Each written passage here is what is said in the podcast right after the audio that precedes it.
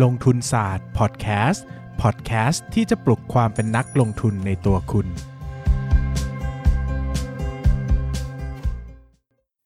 สวัสดีครับ ยินดีต้อนรับเข้าสู่รายการลงทุนศาสตร์พอดแคสต์รายการที่จะมาชวนทุกคนพัฒนาความรู้ด้านการเงินและการลงทุนให้เก่งขึ้นกว่าเมื่อวานนะครับ วันนี้หัวข้อที่เราจะพูดกันก็คือก่อนซื้อหุ้นหนึ่งตัวต้องดูอะไรบ้างนะครับ คำถามนี้ก็น่าจะเป็นคำถามคลาสสิกมากนะครับ ที่นักลงทุนต้องเกิดขึ้นในใจเสมอว่า โอ้โห ซื้อหุ้นหนึ่งตัวมันต้องดูอะไรบ้างนั้นมีแต่คนคนนั้นพูดคนนี้พูดมันดูเยอะแยะยุบยับเต็มไปหมดนะครับ ช่วยสรุปเป็นข้อๆได้ไหมนะครับ ช่วยให้ข้อมูลเป็นข้อๆได้ไหมนะครับ เพื่อที่จะสามารถนำไปปรับปรุงใช้งานได้โดยง่ายนะครับ ซึ่งผมบอกว่าได้นะครับ เจอกันใน EP นี้เลยนะครับ ก่อนซื้อหุ้น 1 ตัวต้องดูอะไรบ้างนะครับ เริ่มแรกนะครับ สิ่งแรกที่เราจะต้องดูอันดับแรกก็คือปัจจัยมหาภาคนะครับ เราต้องวิเคราะห์ตั้งแต่โครงสร้างประเทศก่อน หรือโครงสร้างภูมิภาคก่อนว่า ประเทศที่เราสนใจจะไปซื้อหุ้นนั้นนะครับ เหมาะกับหุ้นแบบไหน หุ้นแบบไหนที่ได้รับประโยชน์จากการอยู่ในประเทศนี้ หุ้นแบบไหนไม่ได้รับประโยชน์อยู่ในจากการอยู่ในประเทศนี้นะครับ ยกตัวอย่างง่ายๆ เช่น อย่างประเทศไทยอย่างเงี้ยนะครับ มีการเติบโตด้านการท่องเที่ยวสูงมากๆนะครับ ดังนั้นกลุ่มหุ้นกลุ่มท่องเที่ยวนะครับ ก็เป็นหุ้นที่มีความน่าสนใจมากๆในประเทศไทยมาเสมอนะครับ แต่ถ้าเราไปย้อนดูอย่างประเทศเวียดนามอย่างเงี้ยนะครับ เวียดนามก็จะมีท่าเรือน้ำลึกเยอะนะครับ แล้วก็เป็นจุดในการขนส่งสินค้าเชื่อมต่อระหว่างเอเชียตะวันออกเฉียงใต้ เอเชียใต้กับประเทศฝั่งยุโรป ไม่ใช่ประเทศฝั่งยุโรปกับประเทศฝั่งอเมริกานะครับหรือฝั่งที่เป็น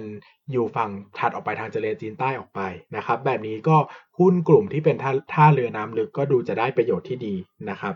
แบบนี้เป็นต้นนะครับ 1 คือดูตั้งแต่ระดับประเทศเลยนะครับ 2 คือดูระดับอุตสาหกรรมนะครับ เราต้องมาวิเคราะห์ต่อว่าในแต่ละอุตสาหกรรม อุตสาหกรรมไหนมีความแข็งแกร่งในตัวเอง อุตสาหกรรมไหนไม่มีความแข็งแกร่งในตัวเอง วิธีที่การจะวิเคราะห์ปัจจัยเชิงอุตสาหกรรมเนี่ยส่วนใหญ่เราจะใช้โมเดลหนึ่งที่ได้รับความนิยมเป็นอย่างมากนะครับ ชื่อว่า Five Forces Model หรือโมเดลที่เรียกว่าแรงผลักแรงกดดันทั้ง 5 นะครับ คิดโดย Michael E. Porter นะครับเสิร์ช Google นี่ขึ้นมาเป็นหนังสือเป็นเล่มเลยนะครับ เป็นหน้ากระดาษอ่านได้สัใจนะครับ ยกตัวอย่างเช่นนะครับ ในอุตสาหกรรมค้าปลีกอย่างเงี้ยนะครับ ก็จะมีความเขาเรียกว่ามีความแข็งแกร่งค่อนข้างสูงนะครับ เพราะว่ามีความสามารถในการต่อรองกับคู่ค้าได้ดี มีความสามารถในการต่อรองกับลูกค้าได้ดีนะครับ แต่ถ้าไปเปรียบเทียบกับอุตสาหกรรมโภคภัณฑ์ยกตัวอย่างเช่น อุตสาหกรรมน้ำมันนะครับ แบบนี้เนี่ยต่อรองกับ คือราคาขายก็เป็นโภคภัณฑ์ก็ต่อรองกับลูกค้าไม่ได้มาก เพราะว่าถ้าขึ้นราคามากลูกค้าก็หนีไปซื้อเจ้าอื่นได้เพราะสินค้าก็เหมือนกันนะครับตอนซื้อมาก็ต่อรองไม่ได้มากเพราะว่าสินค้าก็โภคภัณฑ์เหมือนกันนะครับถ้าจะซื้อถูกมากเขาก็ไม่เขาก็ไม่ขายก็ได้เขาไปขายคนอื่นแทนนะครับดังนั้นเนี่ยถ้าดูโดยพื้นฐานอุตสาหกรรมแล้วนะครับเราก็จะพบว่าอุตสาหกรรมค้าปลีกมีความแข็งแกร่ง แข็งแรงน่าสนใจมากกว่าอุตสาหกรรมที่เป็นโภคภัณฑ์อย่างน้ำมันเป็นต้นนะครับ อันนี้เป็นหัวข้อที่ 2 ที่ต้องดูนะครับ หัวข้อที่3นะครับคือปัจจัยเชิงบริษัทนะครับ เป็นปัจจัยคุณภาพนะครับ เราก็ต้องไปศึกษาก่อนว่าบริษัทนี้ทำมาหากินอย่างไร มีรายได้จากไหน มีต้นทุนจากไหน มีความแข็งแกร่งอย่างไรบ้างนะครับ โดยทั่วไปก็จะแนะนำให้ทำเป็น Business Model Canvas นะครับในการแตกย่อยออกมาว่า บริษัทนี้มีองค์ประกอบอะไรที่จะต้องสนใจบ้างนะครับ แล้วก็อาจจะสรุปมาเป็น SWOT ก็ได้นะครับ ซึ่งข้อมูลเหล่านี้ก็สามารถหาอ่านได้ในเว็บของตลาดหลักทรัพย์แห่งประเทศไทยนะครับ หรือจะอ่านจากรายงานประจำปีก็ได้ก็จะมีบอกไว้ว่า แต่ละบริษัททำมาหากินอะไรนะครับ หัวข้อที่ 4 ครับ เป็นปัจจัยบริษัทเชิง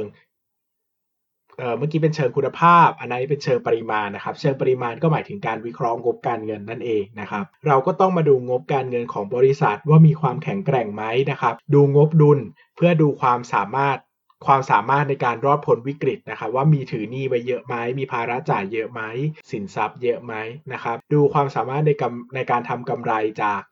งบกระแสเออไม่ใช่งบกระแสเงินสด งบกำไรขาดทุนนะครับแล้วก็ดูความสามารถในการสร้างกระแสเงินสด จากงบกระแสเงินสดนะครับ ซึ่งการอ่านงบการเงินก็เป็นเรื่องสำคัญมากนะครับ แล้วก็จะช่วย confirm ความจริง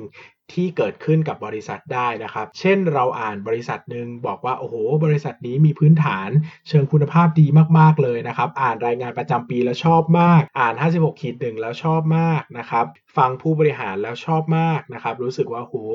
ช่างเป็นบริษัทที่ดีเหลือเกิน ฉันอยากจะขายบ้านขายรถไปซื้อให้หมดเลย ตัวเดียวฉันจะซื้อตัวเดียวถืออยู่ตัวเดียวนะครับ พอหันมาดูงบการเงินเราอาจจะเห็นความจริงอีกแง่หนึ่งนะครับว่าสิ่งที่ผู้บริหารพูดนะครับ สิ่งที่บริษัทพูดอาจจะไม่ได้เป็นจริงอย่างที่สะท้อนมาในความเป็นจริง ในงบการเงินที่เขาหาเงินได้จริง ๆ ก็ได้นะครับ ดังนั้นการอ่านงบการเงินจะช่วยสะท้อนภาพทั้งหมดเลยนะครับ ตั้งแต่ปัจจัยมหาภาคนะครับ ปัจจัยอุตสาหกรรม ปัจจัยเชิงพื้นฐานบริษัท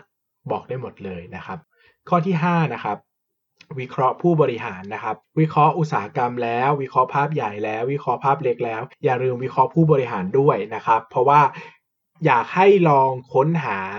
ผู้บริหารนะครับ เวลาเขาให้สัมภาษณ์นะครับ หรือไปออก opportunity opportunity day นะครับ ก็คือเป็นวันที่ผู้บริหารเนี่ยจะมาพบนักลงทุนนะครับ ดูว่าผู้บริหารมีแนวคิดอย่างไรนะครับ เป็น aggressive ก้าวร้าวนะ ไม่ใช่ไม่ใช่ใช้คำว่าก้าวร้าวเลย มุ่งมั่นในการขยายธุรกิจมาก หรือว่าจะเป็นแนวคอนเซอร์เวทีฟมีความอนุรักษ์นิยม เน้นความมั่นคงปลอดภัย แบบนี้ก็จะบอกงบการเงินได้เลยนะครับ บางบริษัทตั้งเป้าโต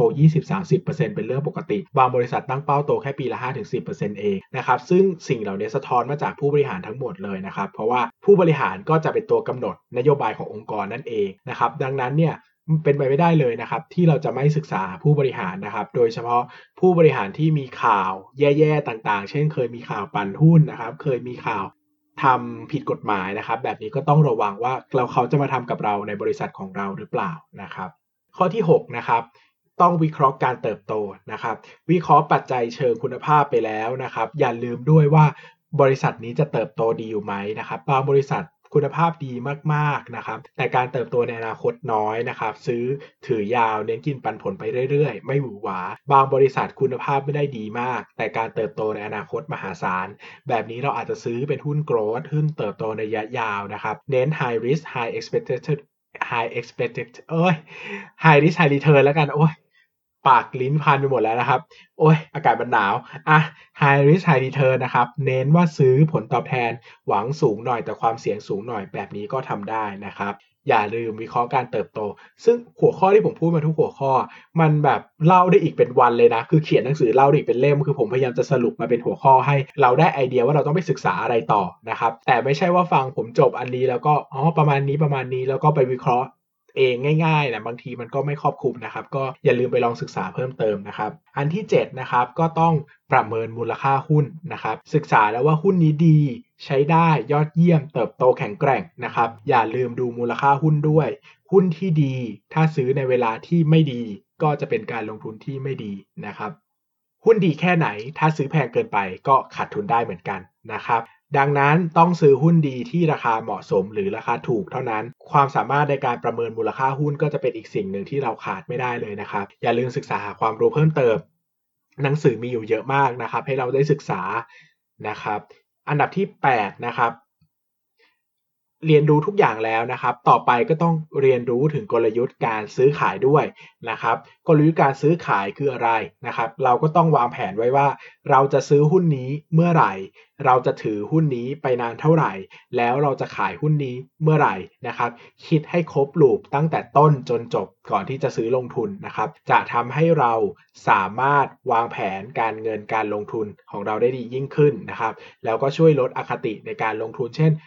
ตามแผนแล้วบอกว่าเราจะถือแค่ปีเดียวนะครับ พองบปีออกเราจะออกแล้ว แต่ปรากฏถือไปแล้วเราดอย เราไม่อยากขายเลยเราก็ทนอยู่ไปเรื่อยๆนะครับแบบนี้ก็อาจจะเป็นผิดแผนของเราก็ได้นะครับ ดังนั้นพยายามจะตั้งกลยุทธ์ไว้ให้ดีตั้งแต่ต้นนะครับ จะช่วยให้เรามีความมั่นคงในการลงทุนได้ดีนะครับ อันข้อที่9นะครับก็คือการจัดสรร portfolio นะครับซื้อหุ้นที่ดีแล้ว ซื้อหุ้นที่ถูกแล้ว ยังต้องซื้อหุ้น ที่อยู่ในพอร์ตที่เหมาะสมด้วยนะครับ เราต้องกลับมาถามตัวเองว่าหุ้นแบบไหนเหมาะกับการถือมากหรือน้อยอย่างไรบ้างนะครับ บางทีหุ้นดีมากแต่ความเสี่ยงสูง เราถืออยู่ตัวเดียว ขาดทุนก็เจ็บหนักได้นะครับ หรือบางทีหุ้นดีมากเหมือนกัน แต่เราถือเป็นร้อยตัวเลยนะครับ บางตัวให้ผลตอบแทนเป็นร้อยเปอร์เซ็นต์แต่พอร์ตก็แทบจะไม่ขยับอะไรเลยเพราะเราถือน้อยเกินไป หมายถึงว่าเราถือในสัดส่วนที่น้อยเกินไป และจำนวนที่มากเกินไป แบบนี้ก็ต้องวางแผนเหมือนกัน นะครับ ก่อนจะซื้อหุ้นก็ต้องมาดูว่าเราจะถือมันในสัดส่วนเท่าไหร่ของพอร์ตเรานะครับ สุดท้ายนะครับคือศึกษาเรื่องอคติในการลงทุนนะครับ อย่าลืมศึกษาเสมอว่าอะไรกำลังครอบงำเราอยู่บ้างนะครับ เช่นบางทีเราตัดสินใจดูนู่นนี่นั่นหมดแล้วนะครับ ลืมคิดถึงข้อนี้นะครับ กลับมาถามตัวเองซะหน่อยว่า เรากำลังอะไรมองอะไรผิดไปบ้างหรือเปล่า เช่น เรากำลัง over confidence หรือมีความมั่นใจในตัวผู้บริหารมากเกินไปหรือเปล่า หรือเรามี sunk cost effect ไหมกับ ความสำเร็จในอดีตของบริษัท เรามี anchoring effect ไหม กับสิ่งที่เรียกว่าราคาในอดีตของบริษัทเป็นต้นนะครับ แบบนี้เราต้องศึกษาคิดทบทวนให้รอบด้านก่อนจะลงทุนในหุ้น แล้วทั้งหมดทั้งมวลก็จะเป็นการลงทุนในหุ้นหนึ่งตัวอย่างสมบูรณ์นะครับ ซึ่งแน่นอนว่าอันนี้เป็นหลักการของผมเองที่คิดขึ้นมาเองเท่านั้นอาจจะไม่เหมือนบางท่าน ก็ต้อง อธิบายว่าแต่ละคนก็มีแนวทางไม่เหมือนกันนะครับ แต่สำหรับลงทุนศาสตร์ก็จะมีอยู่ 10 ข้อหลักๆ ประมาณนี้ ทวนให้อีกครั้งนะครับ 1. วิเคราะห์ปัจจัยมหภาค 2. วิเคราะห์ปัจจัยอุตสาหกรรม 3. วิเคราะห์ปัจจัยเชิงคุณภาพ 4. วิเคราะห์ปัจจัยเชิงปริมาณ 5. วิเคราะห์ผู้บริหาร 6. วิเคราะห์การเติบโต 7. ประเมินมูลค่าหุ้น 8. กลยุทธ์การซื้อขาย 9. การจัดสรร portfolio และ 10. จิตวิทยาการลงทุนนะครับ คิดให้รอบด้านทั้ง10ด้านนะครับ เราก็จะเป็นนักลงทุนที่แม่นยำมากขึ้น แล้วก็แหลมคมมากขึ้นนะครับโอเค วันนี้น่าจะได้คำตอบว่าก่อนจะซื้อหุ้นหนึ่งตัวต้องดูอะไรบ้าง ซึ่งลงทุนศาสตร์ก็ดูอยู่ 10 ด้านหลักๆ ด้วยกันนะครับ แต่ต้องอธิบายว่าแต่ละด้านก็มีความลึกลับซับซ้อนลงไปมากพอสมควร อย่าลืมศึกษาหาข้อมูลเพิ่มเติมนะครับ คุณมากครับ อย่าลืมกดติดตามลงทุนศาสตร์ในช่องทางพอดแคสต์ player ที่คุณใช้ แล้วกลับมาปลุกความเป็นนักลงทุนกันใหม่ในลงทุนศาสตร์พอดแคสต์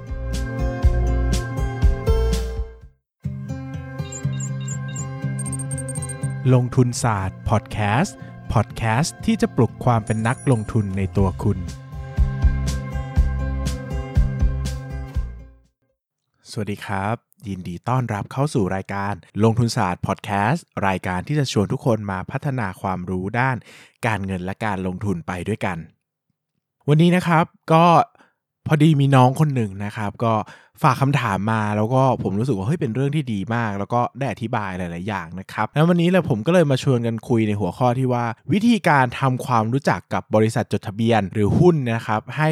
ค่อนข้างละเอียดเลยนะครับ เชิงลึกเลย โดยใช้เวลาประมาณ 1 ชั่วโมงทำยังไงได้บ้างนะครับ วันนี้เราก็จะมาบอกวิธีการที่ผมรู้สึกว่าหลายคนไม่ค่อยให้ความสนใจเท่าไหร่ แต่สำหรับผมแล้วมันเป็นวิธีที่ดีมาก แล้วก็ ผมว่าดีอยู่การไปนั่งอ่านเองเยอะนะครับ นั่นเองนะครับนั่นก็คือการดู opportunity day นะครับ หรือว่าวันบริษัทจดทะเบียนพบผู้ลงทุนนะครับ อธิบายก่อนคร่าวๆว่ามันคืออะไรนะครับ opportunity day หรือวันบริษัทจดทะเบียนพบผู้ลงทุนเนี่ยจะเป็นวันที่บริษัทจดทะเบียนก็คือหุ้นในตลาดหลักทรัพย์นะครับ จะมาเปิดคือจะมีฟลอร์อยู่ที่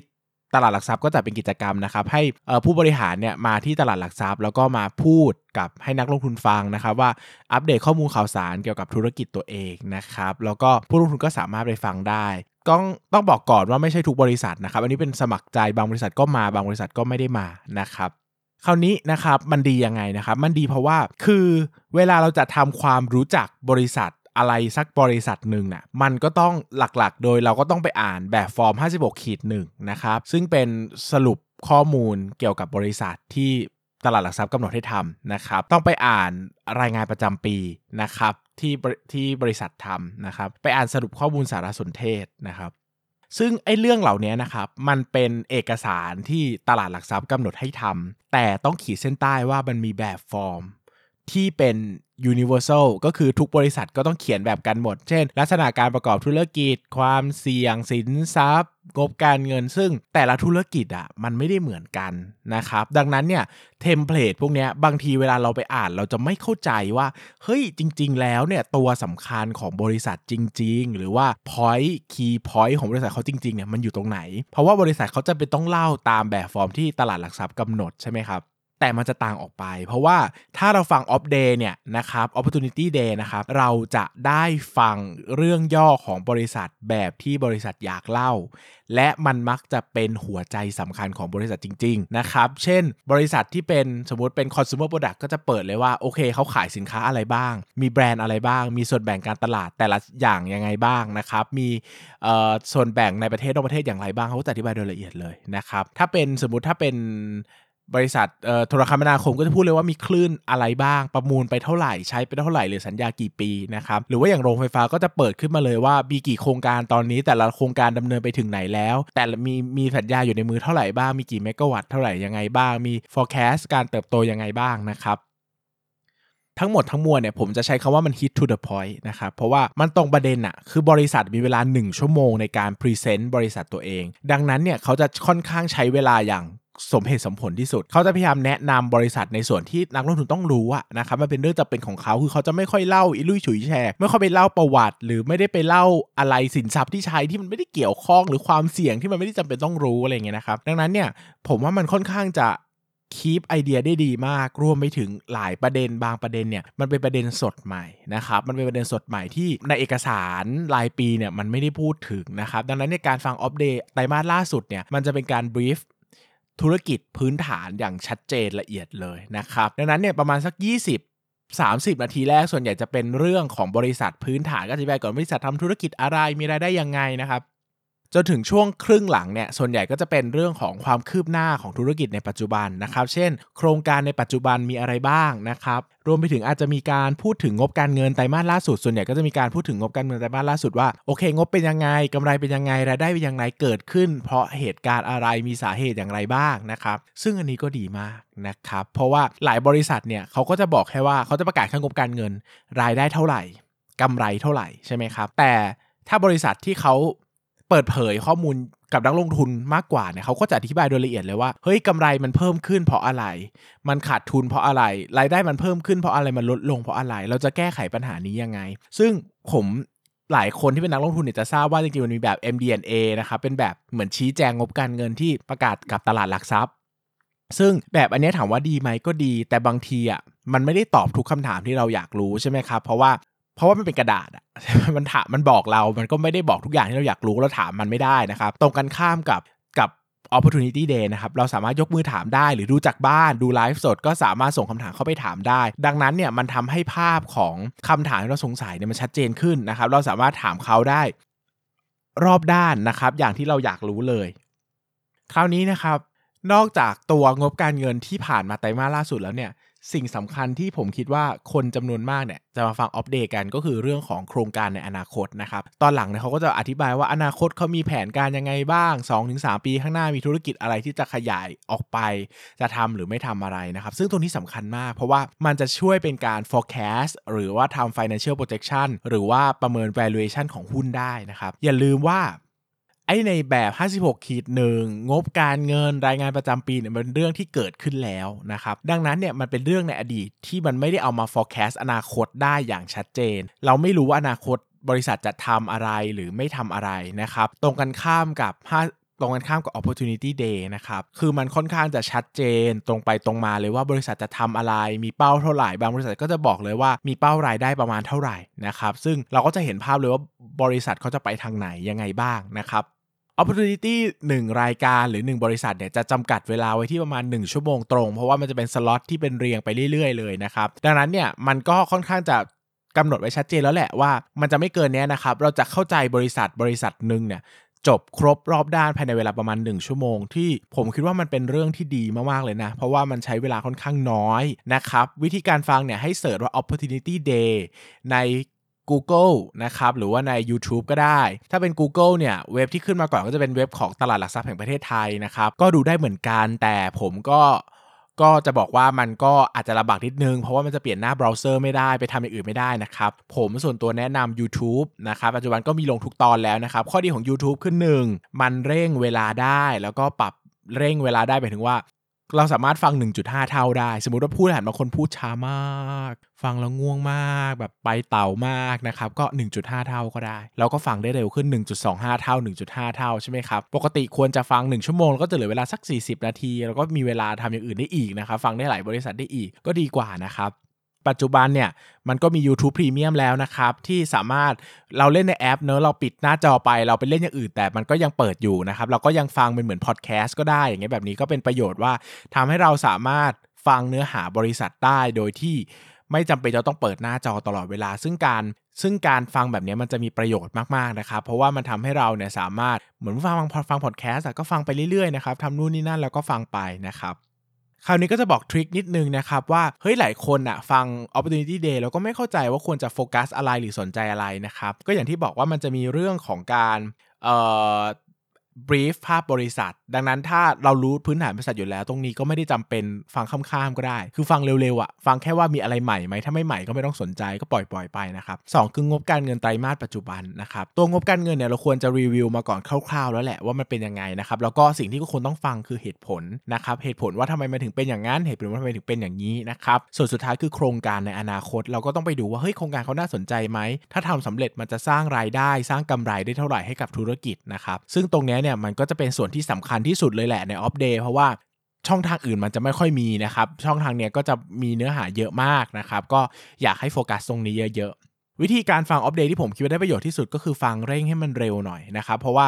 ฟังช้าแล้วบางทีมันง่วงมันน่าเบื่อใช่ไหมฟังสัก 1.5 เท่านะ1.75 เท่า หรือว่า 1.25 เท่าฟังเร็วๆนะครับไม่ต้องฟังทุกอย่าง ไม่ต้องฟังทุกคำไม่ต้องฟังทุกประเด็น ไม่ต้องโอ้โหคิดตามทุกอย่าง ฟังแค่ประเด็นที่เราไม่รู้ ฟังแค่ประเด็นที่มันน่าสนใจเท่านั้นพอนะครับฟังปุ๊บเฮ้ยประเด็นนี้น่าสนใจเช่นเอ้ยเขาจะไปขายแฟรนไชส์ที่ต่างประเทศเฮ้ยเขาจะเปิดโรงงานใหม่เฮ้ยกำลังการผลิตเต็มอะไรเงี้ยมันต้องมีจุดเอะจุดเอ้ย ตรงนี้มันเป็นสิ่งสำคัญกับการลงทุนนะ เอาไปแกะต่อเอาไปทำงานต่อแบบนี้ได้หรือว่า เอ้ย บริษัทนี้เป็นโรงไฟฟ้าจะมีการเพิ่งไปประมูลโครงการได้ใหม่เออแบบนี้สำคัญแปลว่ากำไรกับรายได้ของเขาแนอนะคตต้องมีผลใช่ไหมครับ อันเนี้ยก็เป็นเรื่องที่เราต้องฟฟังโดยใช้ ต่อมเอะคือไม่ได้ฟังทุกคำทุกประโยค โอเค ยกเว้นฟังครั้งแรกที่ไม่เคยรู้จักบริษัทนี้มาก่อนเลย ก็อาจจะฟังโดยละเอียดหน่อยจะได้เข้าใจบริษัทใช่ไหมครับ แต่ถ้าฟังมาแล้วระดับหนึ่งอะมันก็ไม่ต้องฟังทั้งหมดนะครับก็ฟังเฉพาะจุดสำคัญก็พอแล้วก็ใช้ต่อมเอะเอะเอะเอะนะครับแล้วก็เราจะได้เขาเรียกว่าใช้เวลาได้อย่างคุ้มค่าแล้วก็ไม่ได้ใช้พลังงานในการฟังจนมากเกินไปนะครับ ทั้งหมดทั้งมวลนี้ก็เป็นการทำความเข้าใจบริษัทหรือหุ้นอย่างรอบด้านภายในเวลา 1 ชั่วโมงที่ผมคิดว่ามันเป็นประโยชน์มาก ๆ แล้วก็แนะนำว่าหลาย ๆ คนไม่เคยฟังก็ลองฟังกันดู ให้อะไรมากกว่าที่คิดเยอะจริง ๆ นะครับ อันนี้พูดแบบเป็นทหารเลยนะการเป็นทหารให้อะไรมากกว่าที่คิดไม่ใช่นะครับ ก็การฟังอัปเดตให้อะไรมากกว่าที่คิดนะครับ ก็ไปลองฟังกันดู ใครมีหัวข้อใดสนใจก็แจ้งกันเข้ามาได้นะครับ ก็หัวข้อไหนที่มี potential ก็จะหยิบมานำมาเล่าให้ฟังสำหรับวันนี้ก็ขอบคุณทุกคนมากนะครับ สวัสดีครับ อย่าลืมกดติดตามลงทุนศาสตร์ในช่องทาง podcast player ที่คุณใช้ แล้วกลับมาปลุกความเป็นนักลงทุนกันใหม่ในลงทุนศาสตร์พอดแคสต์